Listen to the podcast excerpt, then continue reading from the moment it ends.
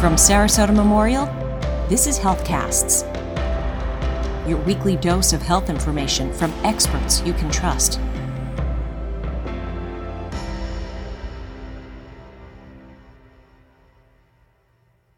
Hi, I'm Leann Putney, Trauma Program Coordinator at Sarasota Memorial Hospital.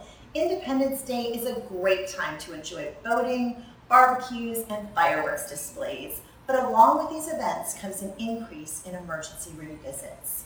Here are my top three tips to help keep you and your family safe while celebrating our country's birthday. Number one, safe boating. Many families head out on a boat to enjoy the 4th of July weekend. Some just for relaxation, and others to view the offshore Grand Prix races and fireworks displays. All boats in Florida are required to have a U.S. Coast Guard approved life jacket for each person aboard the boat, and those under the age of six are required to wear their life jacket at all times. Although it's not required for older children and adults, the best advice is to wear a life jacket whenever the vessel is underway. Experienced boaters often think they don't need a life jacket, but surprisingly, the majority of Florida's boating fatalities are men over the age of 30 with over 100 exper- hours of experience on the water. Life jackets help to keep your head above water and remain in a position which permits proper breathing, but it can only save your life if you're wearing it. Additionally, always check the weather report before you go out and be alert to changing weather conditions. Number two, grilling safety.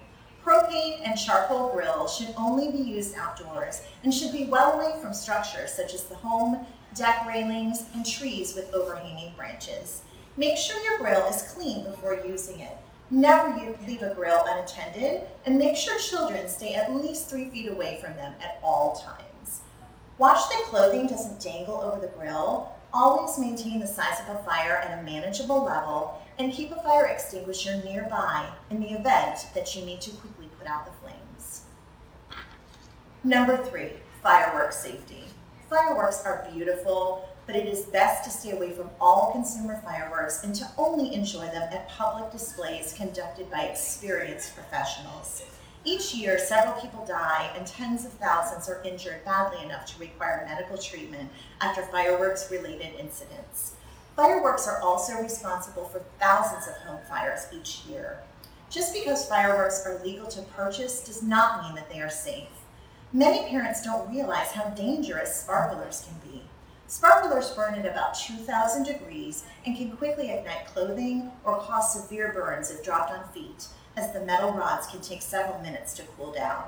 Sparklers cause approximately 25% of hospital emergency room visits for fireworks related injuries, the largest of any single type of fireworks. Many children are injured when stepping on a sparkler or picking up a sparkler, which is still hot enough to cause a burn. If you choose to use sparklers, fireproof gloves can help protect hands. Make sure to always wear closed toed shoes to protect feet, and put spent sparklers in a bucket of water or sand. Thanks for taking the time to listen to these safety tips, and I hope that you and your family have a safe and enjoyable 4th of July.